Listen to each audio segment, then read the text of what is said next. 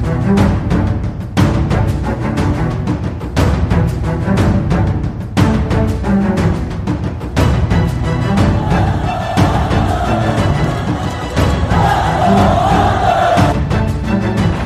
it out for Ekblad. Back to Hoffman. Blocked by Pulock and Price. Another spectacular stop.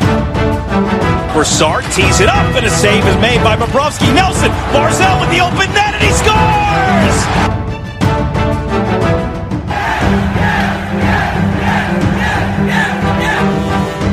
Hi, and welcome to the Locked On Islanders podcast, part of the Locked On Podcast Network, your team every day. I'm your host, Gil Martin. I'm an Islanders columnist and historian, and I wrote the book Ice Wars, which covers the complete history of the Islanders' rivalry with the Rangers from 1972 to the modern era. All right, hello everybody, and welcome to the Monday edition of the Locked On Islanders podcast. This podcast today is brought to you by RockAuto.com. Amazing selection, reliably low prices, all the parts your car will ever need. RockAuto.com. All right, we have got a lot of things to talk about. This week is finally here. The National Hockey League's teams, including the Islanders, have all set their rosters for the play in round of the playoffs. They have gotten their last practices in at team facilities, and the Islanders will now be heading up to the bubble in Toronto to get their playoff roster their playoff roster is set and to prepare. They'll have an exhibition game Wednesday night against the Rangers and then on August 1st begin their playoff series against the Florida Panthers. We will break down the roster for you today and talk a little bit about that and the decisions that the Islanders made. We will have uh, our Islanders' birthday of the day, and it's particularly appropriate because it's a player that went from the Panthers to the Islanders. And we will have part one of our in depth three part preview of this playoff series when we're joined by Ross Levitan of Locked On Panthers. He will be breaking down this matchup with me as we go in depth uh, on this playoff situation. All right, so if you have a question, a comment, something that's on your mind that's Islanders related, please feel free to send us an email. LockedOnIslanders at gmail.com is the address. Leave us your name, where you're from. We're happy to mention you on the air when we talk about whatever it is that's on your mind. You could follow the show on Twitter at Locked On Isles, and you could follow me, Gil Martin, on Twitter at Ice Wars NYR VSNYI. We'll keep you up to date with all the latest news and happenings concerning the New York Islanders. All right, the Islanders have finalized their roster for the first round of the playoffs, and a lot of details coming in. Here's what it's looking like right now. The Islanders forwards, uh, and this is all up on the Islanders official website. Josh Bailey, Matthew Barzal, Anthony Beauvillier, Derek Brassard, Casey Cizikas, Cal Clutterbuck, Michael Dal Colle, Jordan Eberle, Ross Johnston, Otto Koivula, Leo Komarov, Tom Kuhnhackl, Andrew Ladd, Anders Lee, Matt Martin, Brock Nelson, Jean Gabriel Pageau. That means that both Bellows and Wahlstrom, Kiefer Bellows, Oliver Wahlstrom, the two high, you know, former first round picks, highly regarded prospects, not making the trip to Toronto, not a part of the Islanders roster going forward. Meanwhile, defensemen, again, this list is alphabetical. Sebast- Sebastian Aho, Johnny Boychuk, Noah Dobson, Andy Green, Thomas Hickey, Nick Leddy, Scott Mayfield, Adam Pelech, Ryan Pulock, Devon Toews, and then defend, uh, goaltender wise, Chris Gibson, Tomas Greiss, Simeon Varlamov. Those are the players that are making the trip. Add to that list, as far as players making the trip, uh, you have to add Ilya Sorokin. He will not count against the uh, team's roster limit and he's not eligible to play. But according to the latest updates, he has passed all his COVID 19 tests so far and he will be joining the team in Toronto as soon as that is possible. But the Islanders adding they don't want to discuss him anymore after today. They want to focus on what's happening on the ice with the players who are eligible to appear on the ice. So that is, in, in a sense, not a shock. Sorokin apparently will wear number 31. Hopefully, someone got permission from Billy Smith for him to wear that number. Look, he's not appearing in a game, so just giving him that roster number is not a big deal, and certainly that may change before the start of next season when he actually appears officially in an Islanders game. So the younger players not going to make the uh, roster. Can't say that is a, a complete shock. And that's the way the Islanders have decided to go with things. And again, you know, Barry Trotz tends to trust his veterans a little bit more. And, you know, that's why the younger players or the or inexperienced players are the one who, you know, are the ones who are not included in this lineup. So, you know, Hutton didn't make it among the defensemen. He this is his first year as a pro. Jakub Skarek uh, not making it as a goaltender, not making the trip. Everyone else, however, is heading out. So no Bellows, no Wahlstrom, no Hutton, no Skarek, but the rest of the Islanders getting out there and heading to Toronto as they get ready to begin their series against the Florida Panthers. And it should be, needless to say, a, a very exciting uh, series. And, you know, look, the Panthers haven't won a playoff series since 1996. The Islanders have won two playoff series since 1993. The time has come for the Islanders to head up. You know, they're in Toronto by the time you listen to this podcast, and everything begins as we prepare for the playoff series that is to come. And if you want to prepare your car for whatever is to come, check out rockauto.com. Chain stores have different price tiers for professional mechanics and do it yourselfers, but rockauto.com's prices are the same for everyone and they are reliably low.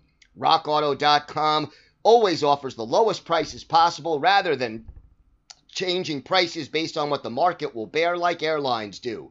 RockAuto.com is for everybody, and it does not require membership or an account logon. They have been serving the auto parts customer for more than 20 years, and you can choose from auto and body parts from hundreds of manufacturers. They have everything from engine control modules, brake parts, tail lamps, motor oil, even a new carpet for your car or truck and you can get everything you need in a few clicks delivered directly to your door, and that's big during this difficult time.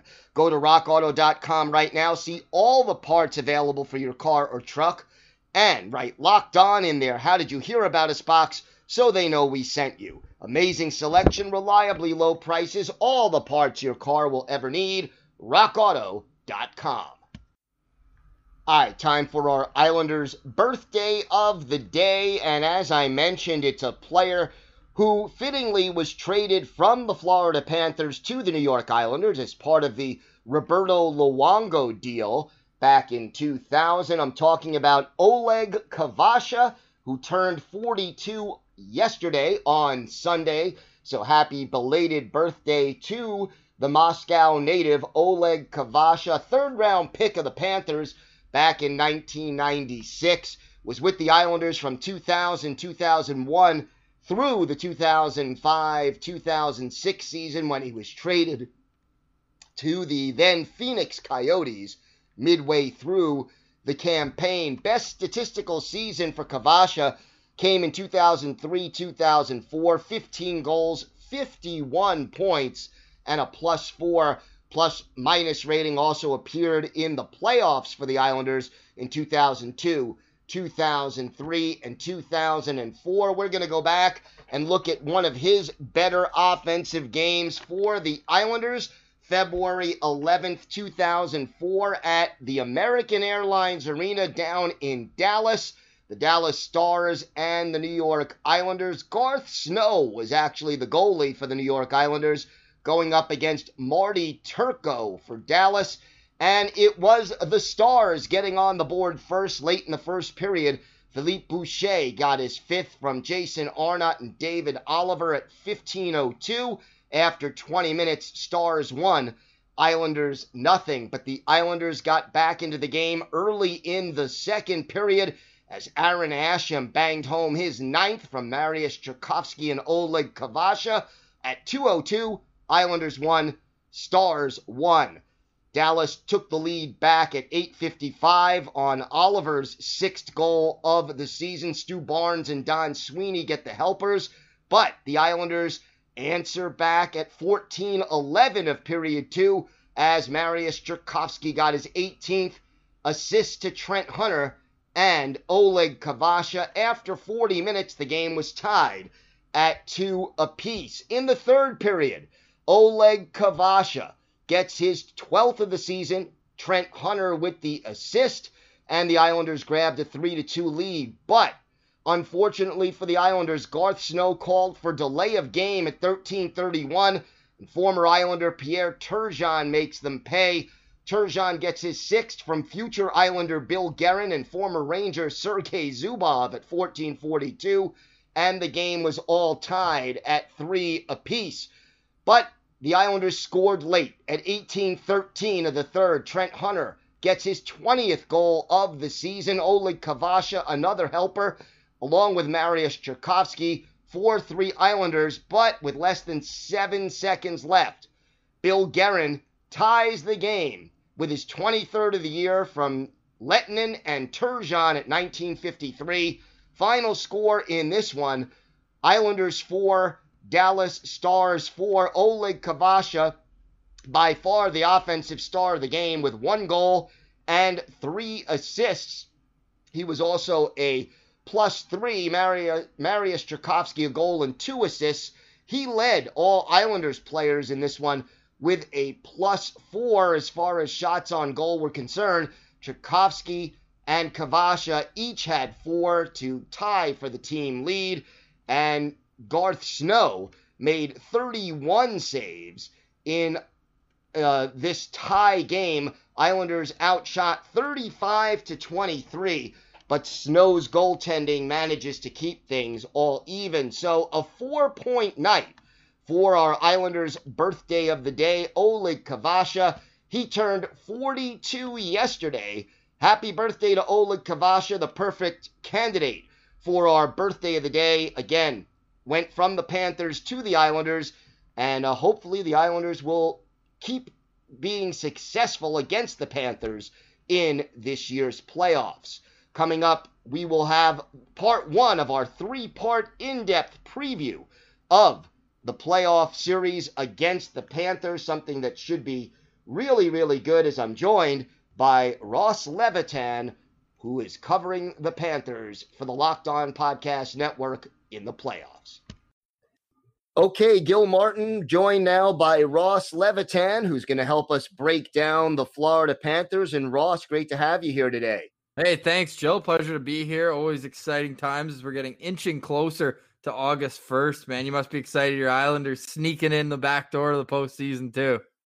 Yeah, I mean, uh, after the fast start to the season, they kind of barely eked their way in, but look, it's it's been almost four months, and everybody's eager to get hockey back and start it again. Yeah, absolutely. How how much concern, if any, since you mentioned the long layoff, with the fact that since the the trade deadline they hadn't won a game. I think it was 0-3 and 4 something like that, but is that any concern or it's it's been so long ago you think that's water under the bridge? Yeah, I, I think the break really helped the Islanders in that sense because you know, they get to start all over again. They get some players healthy again, some key guys who were out of the lineup, and and it gives them a chance to regroup and and try to get back to the winning ways they had in October and November. what are your thoughts about the layoff for the Panthers? How did that affect them? I think that they'll be fine. They they've got so much experience in that locker room, and they added a lot last summer as well, bringing in some some guys with some hefty playoff resumes. You think Anton Stralman, Brian Boyle. They already had a good veteran presence on the back end, and Keith Yandle, a few other veterans. I think they're really going to steer the ship properly. Um, what what it comes down to to the Panthers is Sergei Bobrovsky. Are we going to get the the Bobrovsky that swept Tampa last year and had a really good run with Columbus, or are we getting the guy who had a four and fifteen record? in his previous playoffs, dating back almost 10 years. So I think that's the biggest thing for the Panthers. Uh, layoff or not, it's it's what's going on between the pipes. And I mean, with the Islanders, they've got two guys. Um, is it clear cut who's going to start game one yet for the Isles?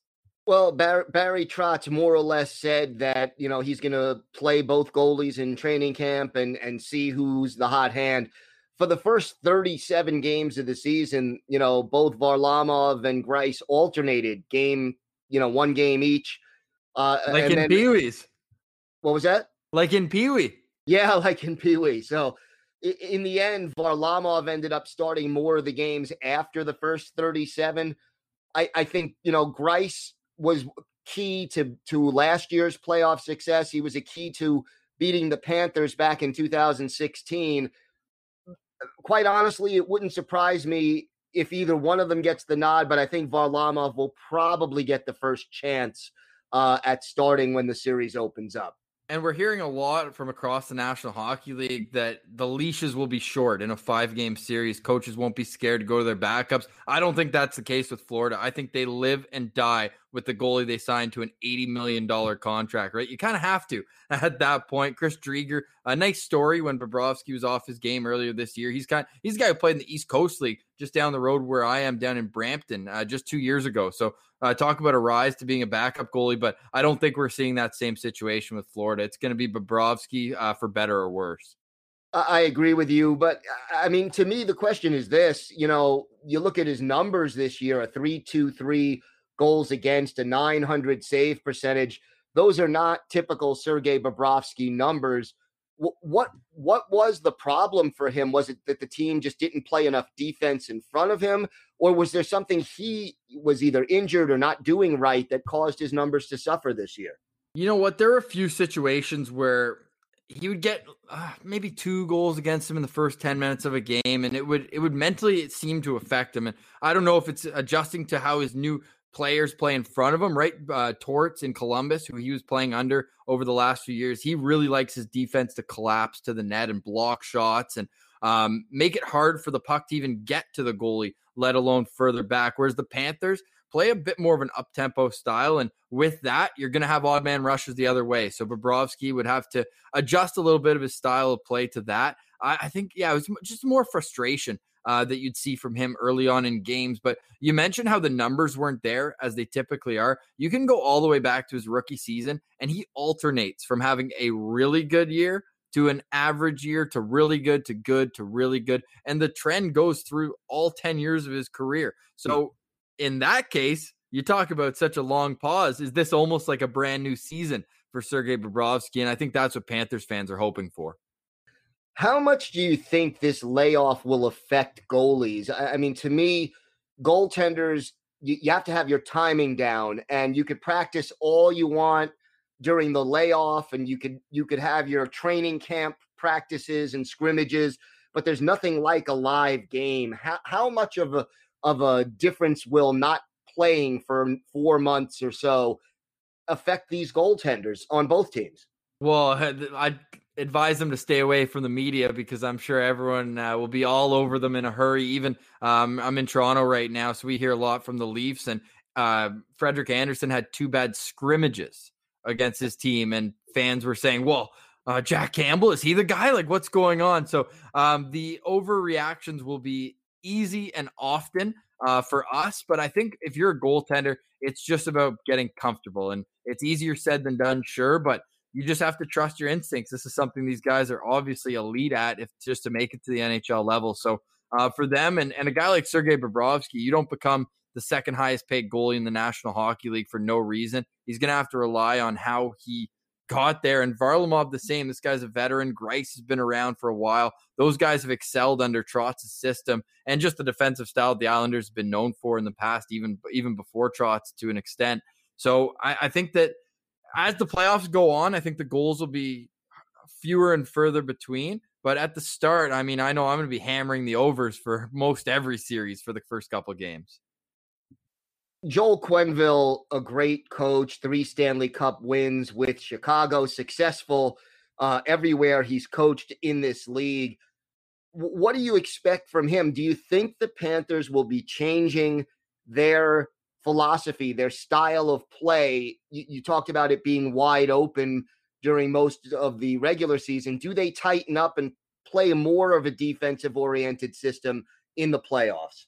I think their bottom six can, but the guys who they have at the top end of the lineup, you don't want to ruin what they have offensively just maybe to allow one less goal. Like I'm thinking of a guy like Mike Hoffman. He led the Panthers, actually led this entire series uh, in goal scoring um, through the regular season with 29, so on pace to well go over 30. We know he has a playoff track record. This guy was a human highlight reel in 2017, scoring big goals um, on Ottawa's route to uh, double overtime game seven of the conference finals. So I think, especially for him, just like so offensive, you don't want to really hamper too much defensively. You have to allow um, the third, fourth liners. And for me, an X factor in the series, I think we'll get into it on both sides a little bit later on, but is Noel Acciari, who's the third line center, really exploded offensively this season. So if other Panthers can take that mold where yeah, you're you're responsible in your own end, but you still are able to take a chance here and there. I think that's what's going to allow them to be successful. I almost have the same question to you because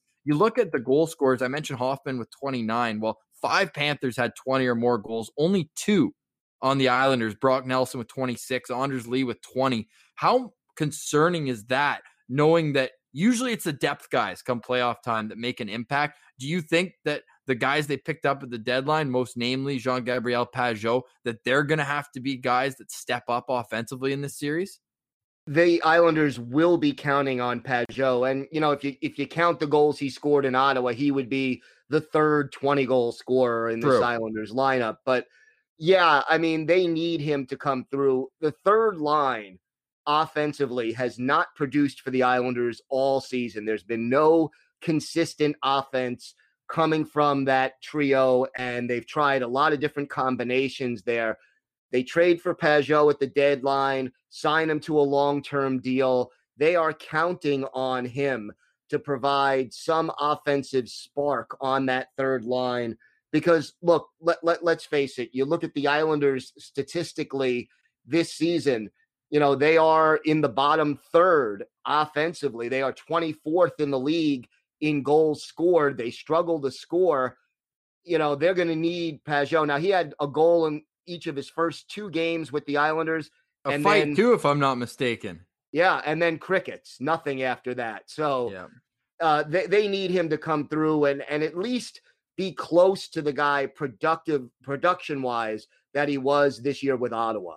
Yeah, thing with that with with Pageau is he was given such an elevated role. I think if you go around the league, you'd be shocked to find any scout, even the ones who love Pageau the most, to say he's a top line, even a top six center. I think in a perfect world, he is one of the best third line centers in the National Hockey League. Responsible defensively, he'll be on your first PK unit. Really, I think if Barry Trotz could could mold a player however he wanted, it would look a lot like Jean Gabriel Pageau. So coaches love him, but I, I, think considering him to be a 60 point guy, I just don't think it's realistic. The one year, um, this year, of course, he's playing with Duclair, who was so hot coming out of the gate. He really struggled um, through after the All Star game where, where he was actually named to the team. But with Pageau, last year he spent a, a fair bit of time, especially on the power play with Mark Stone. And we've seen over the years, whoever played with Mark Stone had their numbers elevated. Even Zach Smith scored 26 goals playing alongside him. So I think we, we have to be worried about his offensive um, kind of prowess, although